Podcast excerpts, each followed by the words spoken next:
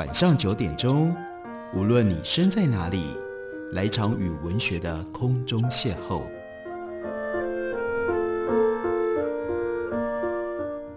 杨照谈书，邀您一同遨游文学世界，认识古今中外的经典之作。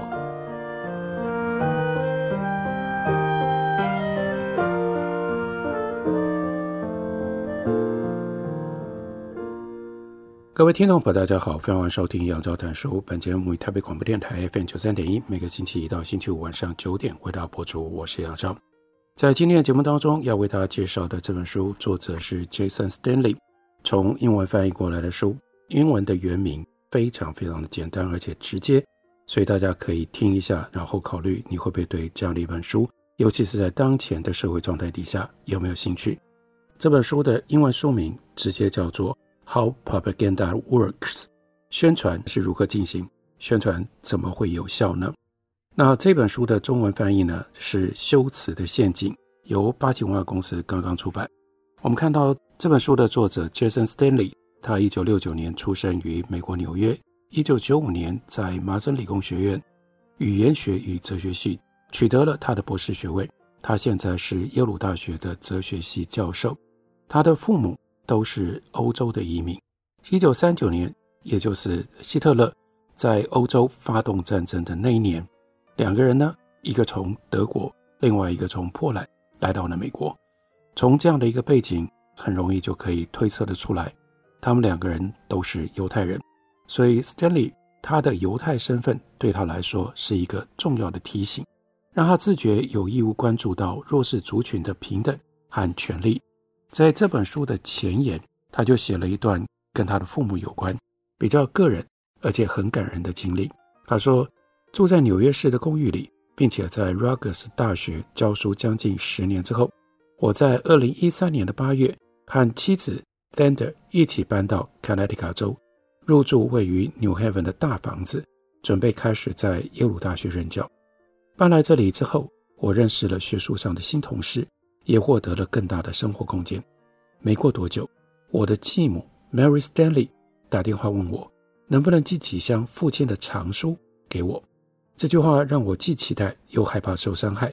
小时候，我有一半的时间看我的继母和父亲住在一起，屋里每一面墙上都排满了书，而且书架都有两层，每一排书的背后还有另外一排书。书的排列方式有如一套复杂的系统。只有我父亲知道各种的秘密，而他已经在二零零四年去世了。继母 Mary 就说，她想要把一两个房间的东西寄给我，让家里可以腾出多一点的空间。但到底会收到什么呢？没人知道。于是呢，我们惴惴不安地同意了。接下来，Jason Stanley 为我们介绍他的父亲。他的父亲是 Manfred Stanley，他曾经是 Syracuse University。雪城大学的社会学教授，也在 Syracuse 大学公民及公共事务学院底下的公民研究中心当了多年的主任。继母 Mary 同样是该校的教授，也是 Manfred Stanley 在公民研究中心的同事。他的父亲一开始做的是东非的研究，发表过相关的人类学论文。后来在一九六零年代刚升上教授的时候，转而研究社会学，经常开设理论课程。在学术生涯当中，他写过一本书。另外，难免要提到的是，他的父亲跟他的母亲 Sarah Stanley 都是 Holocaust 大屠杀的幸存者。毫无疑问的，这使得他的父亲花了毕生的研究时间去批判各种面貌底下的威权主义。他在著作里面指出，所有剥夺个人自主性的制度都不可接受，即使以提高社会效率。或者是促进公共利益作为理由也一样。历史告诉我们，人类太容易混淆自己的利益和公众的利益，太容易混淆自己的主观解释框架和客观的事实。其实这句话就已经指向了、点出了这本书要跟我们解释 How propaganda work。为什么呢？就是因为我们常常搞不清楚自己的利益跟公众的利益，于是我们就会被宣传给打到。还有呢，我们常常不够坚持严谨的去弄清楚客观事实到底是什么，就直接用别人所给的主观解释的框架当作是事实。我们再往下看，他说，父亲和继母 Mary 在知识上给我很大的帮助，他们对民主公民的研究更让我着手研究相同的主题。我们可以说，我父亲的著作是在解释为什么那些真诚善良的人会因为被自身的利益所骗，而在无意之间制造了宣传。这又是值得划重点的一句话。很多人真诚善良，而且呢自认相信自己真诚善良，但是有很多这种人却在无意间非常积极地参与了制造各式各样跟权力有关、跟威权有关的宣传。他就说，而我写这本书也正是是为了要解释那些有问题的意识形态是如何蛊惑这些真诚善良的人，让他们不知不觉制造并且接受宣传。所以他说，为了感谢我的父亲跟我的继母给我的影响，我会以父亲著作的核心主题和父亲与继母的研究结果来当做这本书的前言。他的父亲论文探究的是。英国殖民主义对于肯亚那个地方有一个部落叫做 Gikuyu 所造成的伤害，重点放在 Gikuyu 他们的土地所有权制度，管理土地的方式是 Gikuyu 人他们身份认同的核心。要研究 Gikuyu 的部落组织，就得要知道土地所有权对部落的社会、政治、宗教、经济生活来说都是最关键的要素。Gikuyu 人。他们的土地所有权制度与奠定英国社会的私有财产制截然不同。吉库尤人以拥有土地为傲，并且以让大家一起使用自己的土地为乐，这是关键的重点。而 Manfred Stanley 他的论文就指出，英国殖民者误以为全球各地都像英国那样实施私有财产制，因而明明抱持着善意，却和吉库尤人产生了无法弥合的裂缝。这件事情提醒我们，即使你抱持的善意，你想要帮助别人，也很难真的帮别人做出客观的决定。即使是真诚良善的英国殖民者，也无法分辨到底什么时候你真的是在体现自由的价值，什么时候你是在加强英国的文化系数，什么时候你根本就是在为自己谋利。Manfred Stanley 认为，自主性不只是意味着你不受他人支配。他认为社会应该让每一个人都要接受 liberal 的 education，那样的一种自由主义的人文教育，让每一个人都能够为自己的人生做决定，其中包括学会如何反思，因为能够反思的人才能够真正的自主。所以他的父亲著作的另外一部分，就是用来描述教育在民主当中扮演什么样的角色。父亲写的书都针对他常说的叫做 technicism。什么叫做 technicism 呢？就是那种认为无论什么问题都能够用科学知识跟科技进展来解决的思维。父亲认为 technicism 强调技术的技术主义有两项主要的危险。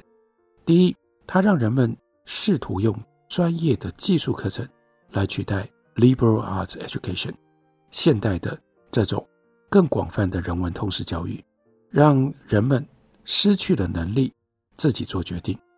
另外，它会让人用专家的知识权威来取代自己做决定。所以，他引用了他的父亲 Manfred Stanley 在论文当中所写的一段话：某些社会会刻意只让特定的统治精英去做重要的决定，另外一些社会则会把每一个正常的成员都当成负责任的自由个体。但即便如此，后者还是会认为其中的某些人。比其他人更适合承担责任，为什么呢？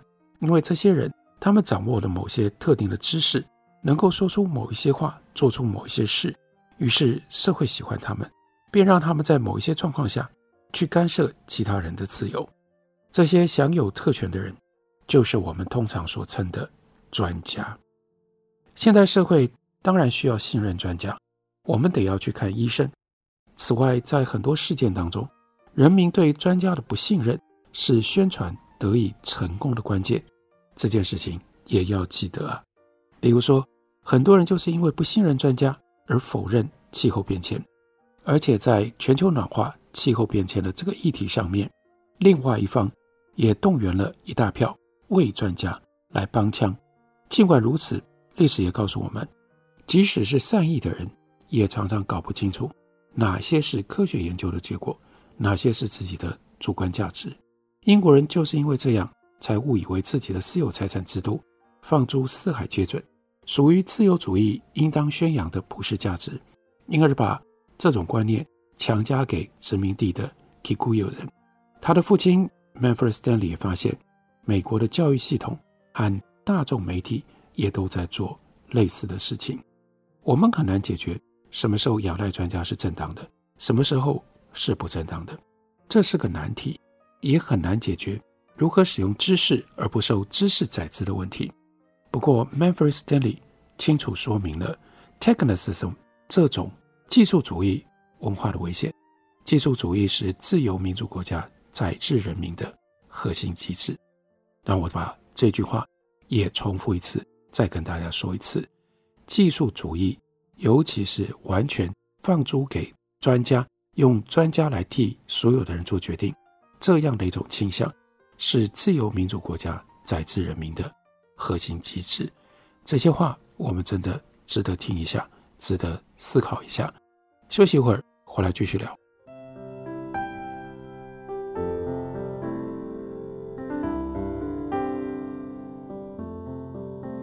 听见台北的声音，拥有颗热情的心，有爱与梦想的电台，台北广播 FM 九三点一。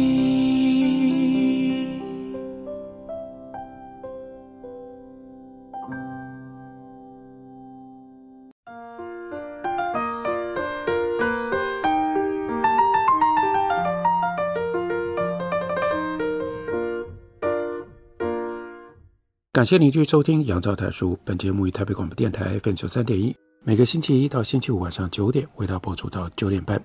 今天为大家介绍的这本书是 Jason Stanley，他是耶鲁大学哲学系的教授，他所写的一本书，书名叫做《How Propaganda Works》，中文翻译成为《修辞的陷阱》。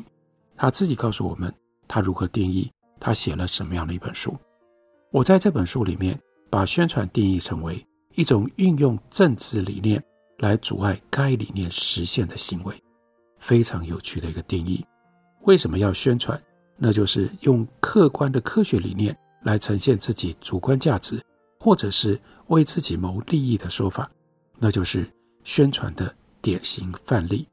一九八零年代中期，他特别提到了伟大的德国政治学家、哲学家尤根·哈伯马斯，他推动了。社会学和民主理论的 universal pragmatics 普遍实用的转向。哈伯马斯他试图要描述民主审议的一种理想的演说情境，进而求助于分析哲学。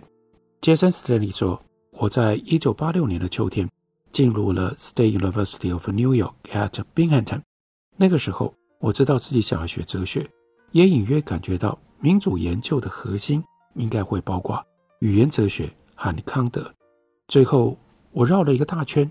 这是他的学术资历，非常有意思，因为他去到了 MIT，更深入地研究了语言哲学、逻辑语言学，在一九九五年取得了博士学位。他说，在我沉浸于语言学和语用学艰涩细节的这十年当中，美国吹起了 mass incarceration 大规模监禁的歪风。在节目当中，我们之前曾经为大家介绍过《监狱大学》。在《监狱大学》的那本书的背景，我比较仔细的告诉大家，美国如何在司法的执行上面将众多的人关进到监狱里，并且大量的扩建监狱，这就是所谓的 mass incarceration。而且不合理的被关的人，大部分都是少数族裔，都是奴隶的后代。他引用了 Sylvia Winter。在某一篇文章的开头说，洛杉矶的司法人员侵犯市中心贫民窟失业年轻黑人男性的人权的时候，都会在案件上面标上 NHI 这个缩写，意思是 No humans involved，不涉及任何人类。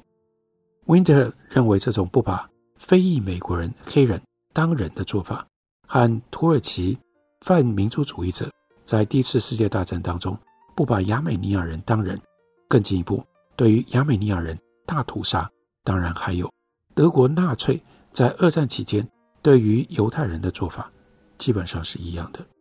先不把人当人，接下来就非常可能会发生大屠杀。如果只有黑人哲学家和黑人知识分子在呼吁大家注意美国 mass incarceration 大规模监禁的问题，其他人都不发声，那问题可能就不太一样。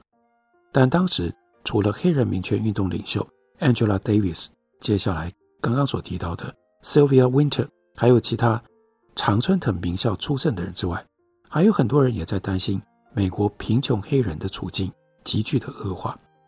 在一九九零年代，小库他接受采访的时候，他表示：“当我唱着我过着小混混的生活，宝贝，这种生活看不到希望的时候，像这种歌，这种歌词，人们可能以为我只是说说。可是你知道吗？我的歌是想让那些真的过着小混混生活，真的觉得没有希望的人能够听得到。他们听到人生没有任何的希望，会知道是在说他自己。”更糟的是，虽然我在歌词里把过着小混混生活唱的好像很潇洒，但是在现实当中，过着那种生活的人却真的毫无希望。这部分我完全帮不上忙，所以我至少把它唱出来，他们可以听得到。之后我可以再去听听他们到底过得如何。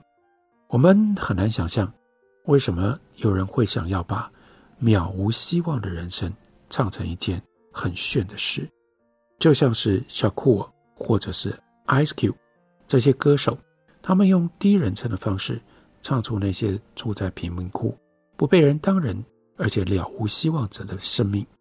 可惜社会却只把这些歌当作叫做 Gangsta Rap 帮派饶舌的风格，认为这些歌手是在美化绝望的处境。一九九零年代，有人不断地以叫做客观科学为幌子，贩卖种族歧视。其实到了二零一零年代，尤其是 Donald Trump 主政当权的那段时间，这个问题、这个状况更加的严重，就造成了当时在一九九零年代就造成了美国州立监狱和联邦监狱持续大规模扩张。种族主义者在这段时间当中提出了许多恶名昭彰的，就叫做 technicism。技术主义的说法，那种宣传的话术，种族歧视如何让科学家夸大了某一些非法药品的风险，合理化那些过于严苛的量刑的政策，其中许多量刑的标准甚至严重扭曲，把贫穷黑人使用廉价骨科碱的罪判得比较重，有钱白人因为他们吸食的是高纯度的骨科碱，那个罪反而比较轻。这些扭曲判决背后的依据。是二十世纪早期那些带着种族歧视去讨论毒品和黑人病理学的科学研究。所以，Jason Stanley 说，在我成年了之后，美国各界的科学专家，从医生到所谓专业的警察、审讯员，都不断地把种族偏见包装成为科学事实。太多例子了，例如说，孕妇吸食古柯碱造成胎儿严重的残疾。称之为叫做 “crack baby” 这种谣言。另外，当年轰动一时的中央公园慢跑者受害的事件，把那个事件推在黑人的身上。另外，还有称之为叫做 “super predator theory” 顶级掠食者理论，这是来自于普林斯顿大学政治科学教授 John Deludio，他在一九九五年所提出来的理论。这个理论呢，让成人监狱。开始监禁青少年的黑人罪犯。当时，Deludio 他就预测，美国暴力犯罪在一九九五年到二零零年之间会增长五倍。实际上，暴力犯罪却从一九九一年开始不断的下降，并且在一九九五年到二零零年间一路下滑。这种趋势到了一九九零年代末变得非常的糟糕。一方面，人们宣称已经达到了民主平等。也有人真心的如此确信。但另外一方面，种族不平等和经济不平等在某些地方不只是继续存在，而且继续伤害某一部分的人。但是社会上大部分的人对此浑然不觉。所以，Jason Stanley 也就是在这段时期开始系统性的思考他所写的这本书的主题。二零零三年，这是另外一个重大的事件，那就是美国侵略伊拉克的第二次波湾战争，也就让哲学人开始思考宣传的威力为什么那么大。当年《Washington Post》在二零零三年九月民调显示，将近百分之七十的美国人认为萨达姆·胡塞恩和九一一恐怖攻击有关，但是美国前国防部长 Donald Rumsfeld 十年后却声称，当时的政府从来没说过伊拉克涉入了美国恐怖事件。宣传究竟如何让大部分的美国人相信当时应该显然为假的这个事情呢？宣传跟意识形态为什么会有这么大压力？所以，对于一个哲学的教授来说，他不得不面对这是一个哲学问题，而且就是因为哲学问题没有得到哲学的解释。哲学的解答，所以才会在社会上面变成了这样的一个祸害，让他感觉到最不安的是，回头看自己所投身的哲学，发现哲学也深受宣传和意识形态的影响。哲学要追求客观的真理，但是从亚里士多德到今天，许多哲学家都帮奴隶制、帮种族主义辩护。自古以来，哲学界一直都有难以否认的性别歧视。和厌女的倾向。不过，在 Jason Stanley 他当哲学家的学术生涯当中，却没有注意到同业里的女性那么少。过去二十五年来，许多最重要的哲学著作都是女性哲学家写的。而且呢，我们今天为大家介绍的这本书《修辞的陷阱》，它的主要的理论基础也部分来自于女性主义哲学家。然而，研究证实。整个哲学界的结构性性别歧视，的确阻碍了当代的女性哲学家发声。社会学家 Kieran Healy 他的研究指出，过去二十年来最常被引用的哲学著作当中，只有一小部分来自于女性的作者。即使哲学致力于追求客观和真理，经验证据却显示，哲学界的性别歧视是不争的事实。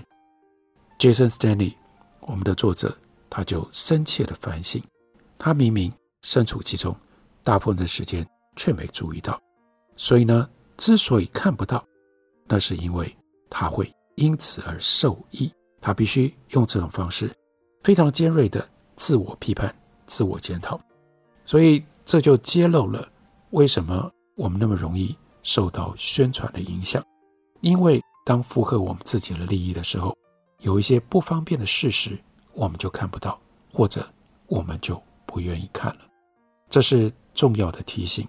从这里展开这巨大的议题：How propaganda works？为什么这些带着意识形态扭曲的宣传，可以在一个社会里流传这么广，又这么多人相信？我们非重视这个议题不可。感谢你的收听，我们明天同一时间再会。